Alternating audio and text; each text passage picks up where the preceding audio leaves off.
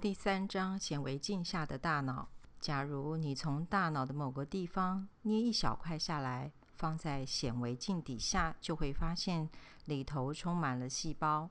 事实上，大脑被几十亿个细胞挤得几乎没有空隙，这是人类进化的结果，确保每一厘米都被使用的淋漓尽致。细胞是身体最小的组成单位。每个细胞都有自己的指挥中心，就是靠近中央位置的一个大椭圆体，称为细胞核。人类全身上下拥有超过两百种不同类型的细胞，用来构成器官、组织、肌肉等等。大脑中的独特细胞称为神经元，也是本书之后会经常提到的细胞种类。我们的思想、感觉、动作和情绪，都是神经元之间互相传递电子讯息的结果。我仍记得自己第一次在显微镜下观察大脑细胞的情景，那是一九七零年代末期。那时候想要研究神经元在学习时的改变，唯一的方法就是透过显微镜观察各个细胞在特定时间内的变化。不过，现在我们有了神奇工具——大脑影像扫描和特殊显微镜，让我们能够透视大脑内部，观察细胞及神经元实际上的改变。如果你现在正在学习某样东西，好比阅读这本书，你的神经元大约在十五分钟内会有所改变，它会产生更多的突触和受体。当你学习新东西时，这个变化会在毫秒内启动，而且会持续好几分钟或是好几个小时。我从显微镜观察大脑细胞时，脑子里想的画面是几十亿个神经元相互连接在一起。脑神经科学家们不断尝试着想要解开这些连接之间的谜题。我们目前已经知道。每一个人的大脑神经元连接方式都不完全相同，生活经验让我们拥有不一样的连接形态。这是人类内在世界的最后防线，而我们才刚刚开始发现所有的格局构造。人类的大脑拥有一千亿个神经元，一个针头小的范围可以放进三万个神经元。但是如果一个一个排列的话，光一个人大脑皮层上的神经元数量就能延伸超过十六万公里的距离，足足可以绕地球四圈。我们刚出生时，大脑的神经元数量最多。事实上，人类大脑在怀孕期的第三到第六个月之间，神经元的分布密度最大，而脑中的灰质在出生前三个月到一岁间会出现大规模的修剪。尽管如此，新生儿刚出生时，大脑依然充满神经元。为什么呢？因为小婴儿需要充足的神经元来接收初到世界所面临的所有刺激。为了回应这些新的影像、声音、味道以及感觉，神经元在婴儿的脑子里延伸扩展，形成一个连接繁密的神经传导森林。既然这样，为什么不是所有婴儿都变成小小莫扎特或小小爱因斯坦呢？那是因为我们出生时神经元只连接了极小一部分，大脑接收的讯息虽然被神经元吸收了，却不知道接下来该传送到哪里。这就好比一个人驻足在熙熙攘攘的陌生城市，不知该往何处去。婴儿的大脑充满各种可能性。然而，却没有地图，也没有指南针来指引他们在这个全然陌生的新世界中畅行。所有婴儿出生时都处于一种迷离的梦幻，仿佛一场迷幻之旅。任教于加拿大蒙特楼麦基尔大学的神经科学家丹尼尔·弗莱顿如此生动地描述：神经元接受到刺激之后，会以一连串的动作来回应。我们称为动作电位，实际上是一种电子讯号的传导，以接力的方式从接收刺激的接触点传到神经元的分支，称为树突，再传到其他细胞。当我们看见红色，闻到玫瑰花香，牵动肌肉，或是记住某个人的名字时，动作电位一直在产生。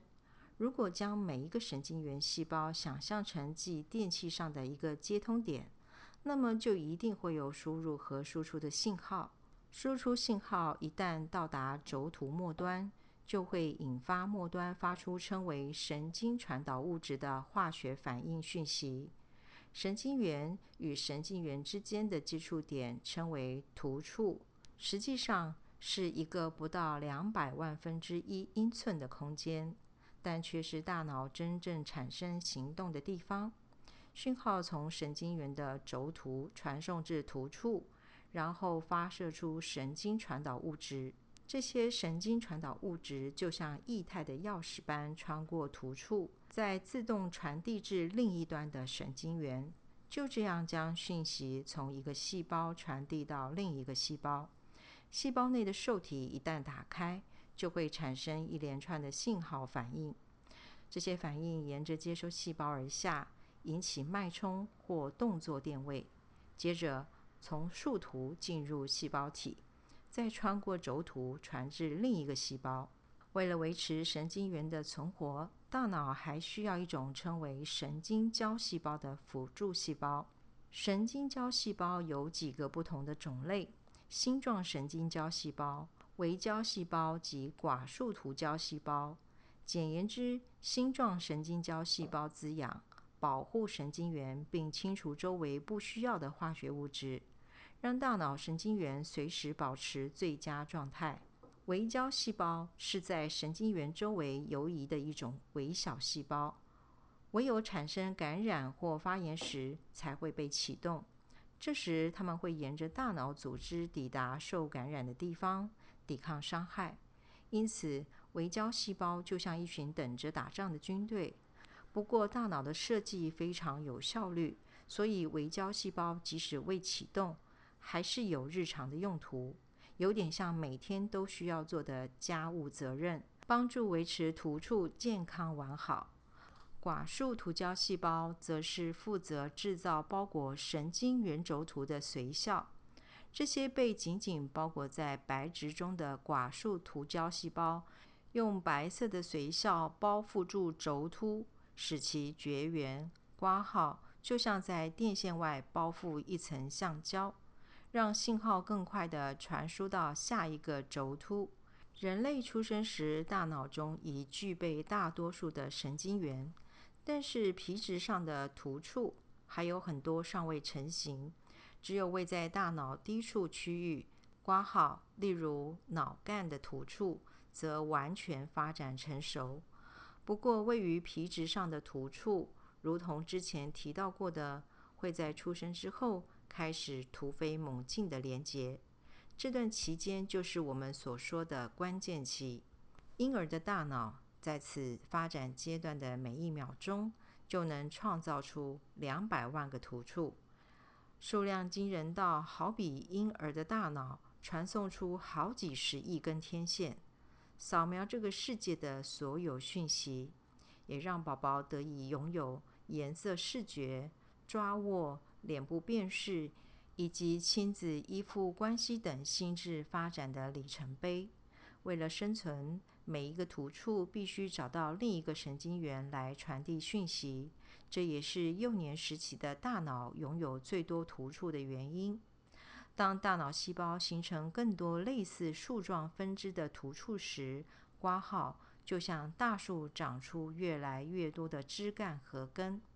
大脑中负责处理讯息的组织灰质，也在童年阶段持续增厚。刺激、经验和重复感受的感觉，都有助于这些新神经通路的创造与成型。这些过度生长的树突，正是青少年能够快速学习新事物的原因。无论是操控新的电视遥控器，或是学说外文。突触有两个作用：一是激发或开启另一个神经元；二是抑制或关闭另一个神经元。神经元的开启或关闭取决于轴突释放出的神经传导物质种类，以及突触上准备接收神经传导物质的特定受理。如果将神经传导物质想象成一种简单的形状，就像是方形或圆形，那么接收这种神经传导物质气味的受体就必须具备配合的形状来达到完美的结合。就像我们不可能将一个方形的钉子插进圆洞里的道理一样，这些神经传导物质钥匙只能插进完全吻合的受体锁洞里。这样的机制能防止突触将信号混淆。除了神经传导物质与受体之间几近完美的配对之外，另一个保持信号明确的方式是星状神经胶细胞。会立刻将多余的神经传导物质清除掉，因为脑细胞之间的信号传递必须非常快速且精确，所以整个过程都在毫秒之间发生。神经传导物质与接收信号的神经元受体结合后，会产生一连串的连锁反应。当突触接收到启动或抑制的讯号后，树突会传送大量的蛋白质开始运作，信号必须经由树突传送至神经元的细胞体，再由细胞体根据开启的信号传送出正电荷，或是抑制的信号传送出负电荷，而接收端的神经元则根据电荷来决定作用的停止或开启。如果接收到的是正电荷，接收端的神经元会将讯息传送到另一端的轴突上，然后穿过突触间隙，再继续传送下去。一个神经元里有多达一万个突触，这些突触每秒可传送一千次的电脉冲。单单一个神经元就能在我们一眨眼的十分之一的时间里，将信号传送到其他几十万个神经元。常见的兴奋性神经传导物质有肾上腺素、去甲肾上腺素及脯氨酸。抑制性神经传导物质则被用来当作抗焦虑营养素，让身体的运作缓慢下来并保持平静。例如，伽马氨基丁酸和血清素。如果体内缺乏血清素，可能会引起攻击行为和忧郁症。多巴胺则属于一种特殊的神经传导物质，它兼具兴奋性与抑制性，也和肾上腺素及其他许多传导物质一样，都是荷尔蒙的一种。多巴胺作用于肾上腺时就会是荷尔蒙，作用于大脑时则变身为神经传导物质。作为大脑的化学作用传递者，多巴胺有助于激励、驱使。并使大脑保持专注，因为它是大脑奖励回路的一环，属于我一定要拥有的神经化学物质。虽然能够强化目标导向的活动意志，但在某种情况下也有可能导致成瘾的症状。大脑释出的多巴胺越多，就越能激发奖励回路，想要的欲望也就越强烈。这个欲望可能发生在餐桌上。也可能在牌桌上，可能在会议室中，也可能在卧室里。科学家就发现，高卡路里食物会让大脑释放出更多的多巴胺。为什么呢？因为高卡路里能增加我们的生存机会。所以，当我们出现想要吃冰淇淋、赌博或是性高潮时，我们想要的其实是多巴胺。提到大脑的执行作用时，抑制神经元反应和启动同等重要。和抑制性突触有关联的镇定剂药物有巴比妥盐、酒精以及抗组织胺。当我们讨论青少年的大脑时，突触会是非常关键的一环，因为突触在大脑中的数量以及种类会随着年龄而改变。此外，大脑接收到的刺激也会造成影响。之后，在相关的章节中，会针对非法或不当药物及酒精对突触的影响做专门的探讨。研究学者测试抑制作用时，最常使用尝试不尝试的联想测验。参加测验的人必须在特定字母或照片出现时按下按键，挂号代表尝试反应，然后在 X 字母出现时不做任何按键动作，挂号代表不尝试反应。好几个相同的实验研究显示，儿童和青少年在反应的正确性上不相上下，但是在反应的时间上。也就是需要不尝试时，年龄介于八到二十岁的反应速度明显下降。换句话说，青少年需要更长的时间来考虑该去做什么事。大脑中的信号沿着神经纤维路径从一个区域传送到另一个区域。为了让信号进出脊髓，有些路径会穿越大脑的核心区域。这些路径在大脑中错综复杂的相互连接。做研究时，经常使用特殊大脑扫描仪器的发明也日新月异，让科学家们得以好好查看这些神奇的连接。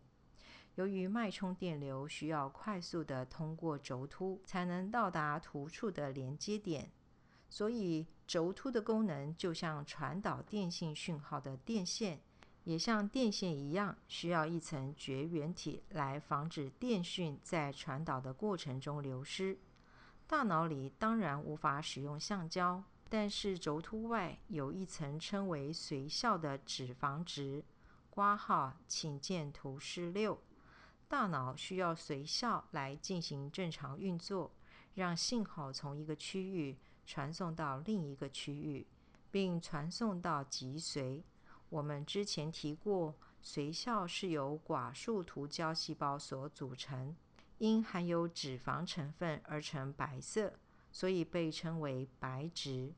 髓鞘具有润滑的功能，所以能让信号传递到轴突的速度加快，甚至使神经元的传递速度增加近一百倍。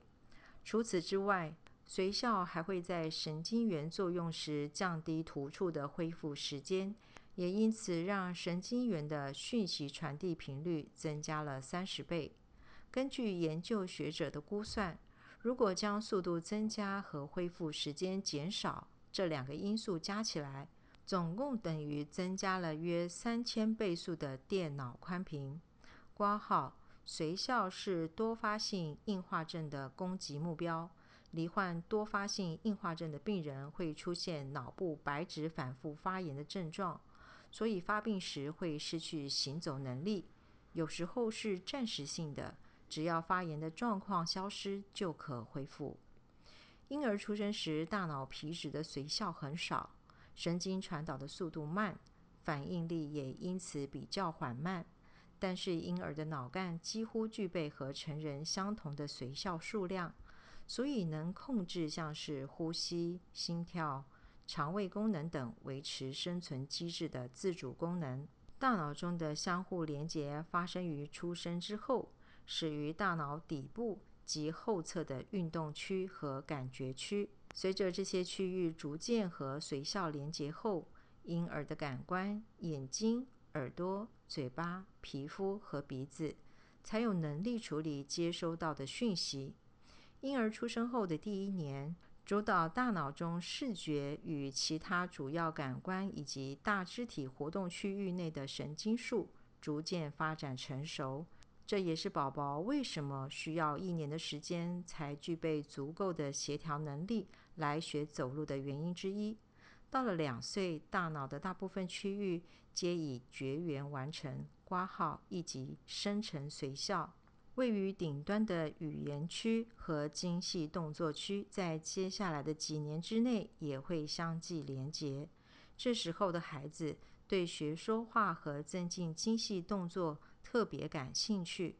大脑区域的连接越复杂，就越需要更长的发展时间，特别是顶叶，通常会持续到二十几岁。大脑的学习仰赖兴奋作用。它是大脑的驱动力，而大脑的发展则需要靠神经元之间的兴奋信号产生连接。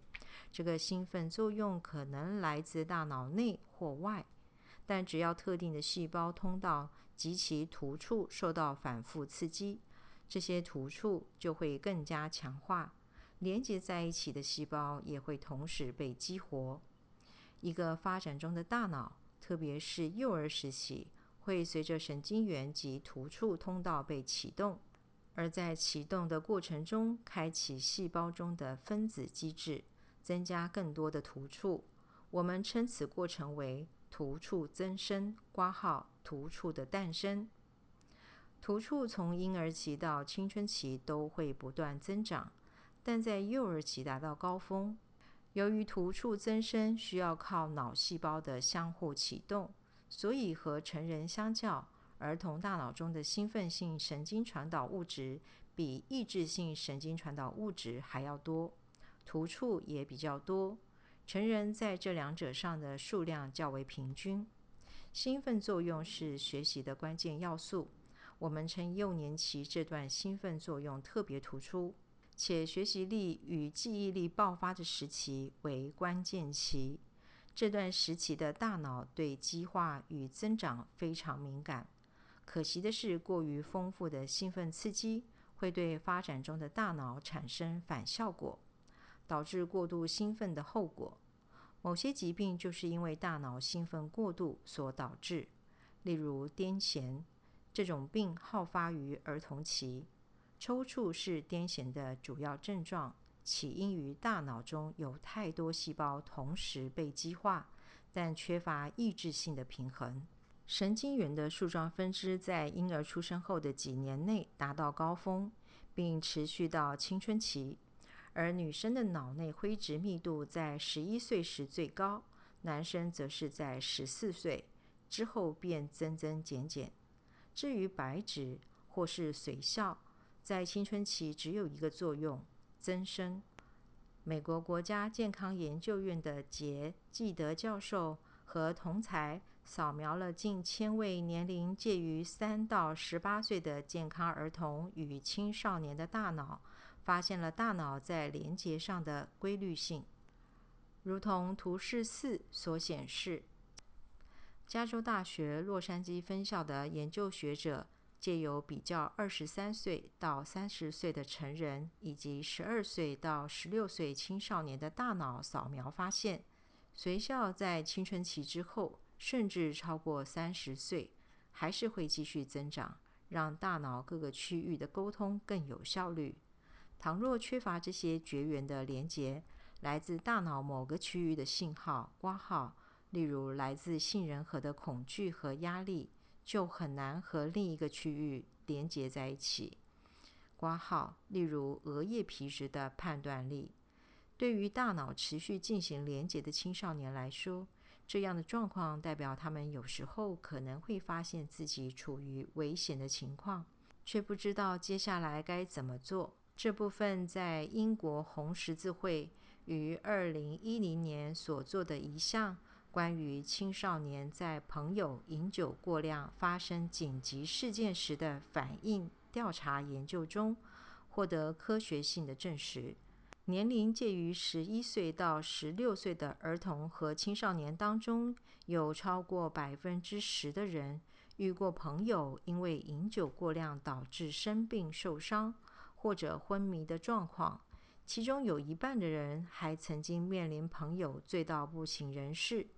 研究中还发现，每十位青少年中就有九位在青春期遭遇到不得不处理另一个人发生危机事件的状况，举凡头部受伤、呛到、气喘或癫痫发作等等。接受调查的青少年里，有百分之四十四的人承认自己在紧急状况发生时慌张失措。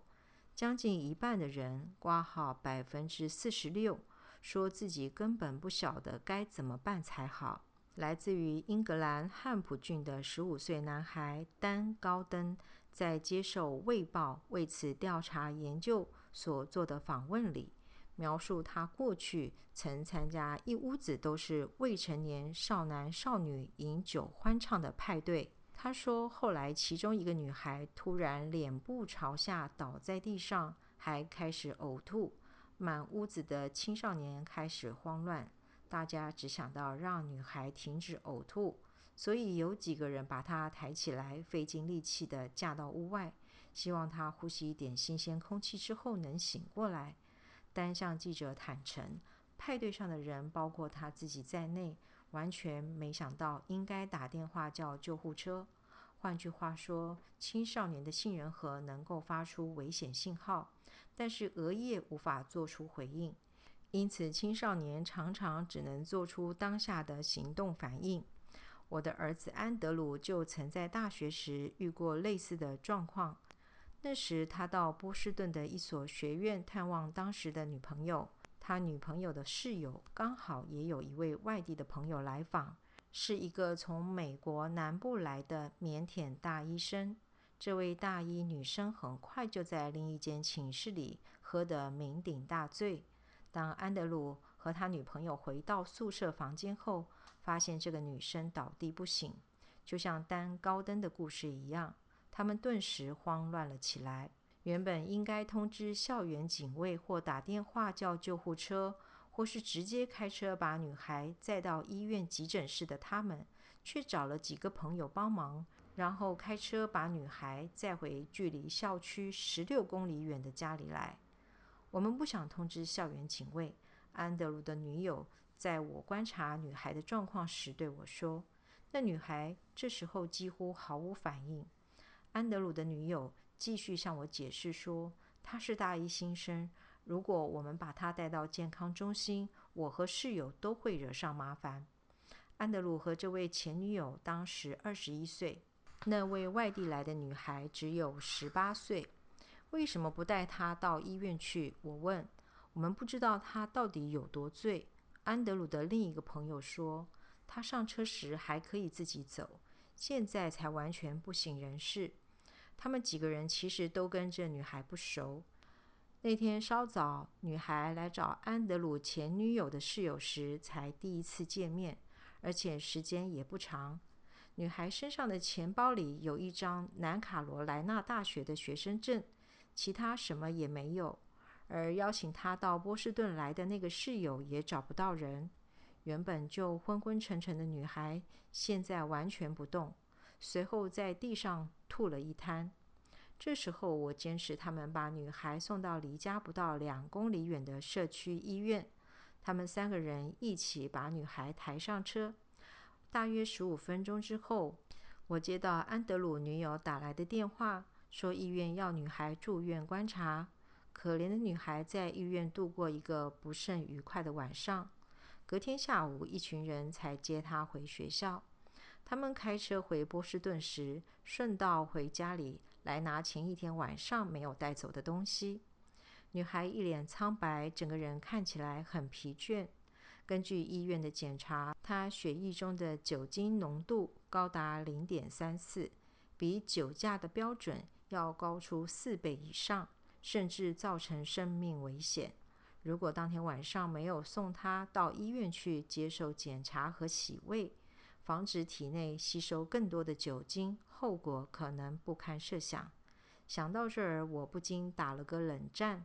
既然这群人送上门来，我把他们全带到厨房坐好，然后打开电脑，找出血液酒精浓度对身体协调及意识的影响图示，让他们看看。我指出，零点四的酒精浓度就可能致命。这比女孩前一天晚上的酒精浓度只高出一点点。原来她在那天晚上连续喝了十七杯的伏特加水果酒。她记得的杯数，虽然现在问你在想什么也没意义，但我认为这是一个很好的机会教育，让他们了解事情的严重性与可能发生的结局。那女孩后来恢复了健康，也希望她能从这件事当中学到教训。这次的事件也让我们明白，青少年无法做出正确决定的后果，可能会为他们自己招来灾难。十六岁的班奈特·巴伯在二零零八年的除夕夜晚上，离开朋友在马萨诸塞州马布尔黑德办的一场派对，准备走路回家。时间大约是十一点半。当天晚上下着雪，风速每小时达到四十八公里。身上穿着牛仔裤和球鞋的班奈特，因为喝醉酒，所以有点神志不清。虽然离家不过八百公尺远，他还是迷路了。夜里的气温骤降到零下，班奈特最后终于不知倒地，整个人摔在雪地上，而且脸部朝下。他的母亲在半夜三点打电话报警。一支搜救队在冷飕飕的夜里展开搜寻。几个小时之后，一位消防人员在雪地上发现一个啤酒瓶，然后沿着一旁的模糊脚印找到了班奈特。这时候的他已经呈半昏迷状态，整个人也失温了一段时间，脚上也只剩一只鞋和一只袜子。这位高中冰上曲棍球选手被救护车紧急送到医院。他当时的体内核心温度（挂号）人体内的温度平均维持在摄氏三十七度，只有三十一度。他被安置在医院的特殊病房提高体温，最后被转到烧烫伤中心医治身上的冻伤。班奈特后来向父亲坦诚，为什么搜救队这么久才发现他的原因，因为他故意躲起来。警方的结案报告详细说明了这一点。他看见很多手电筒的光，但是告诉他的父亲，每一次光照过来时，他就躲起来，因为他不想因为偷喝酒被处罚。那天晚上，瞒着出远门的父母。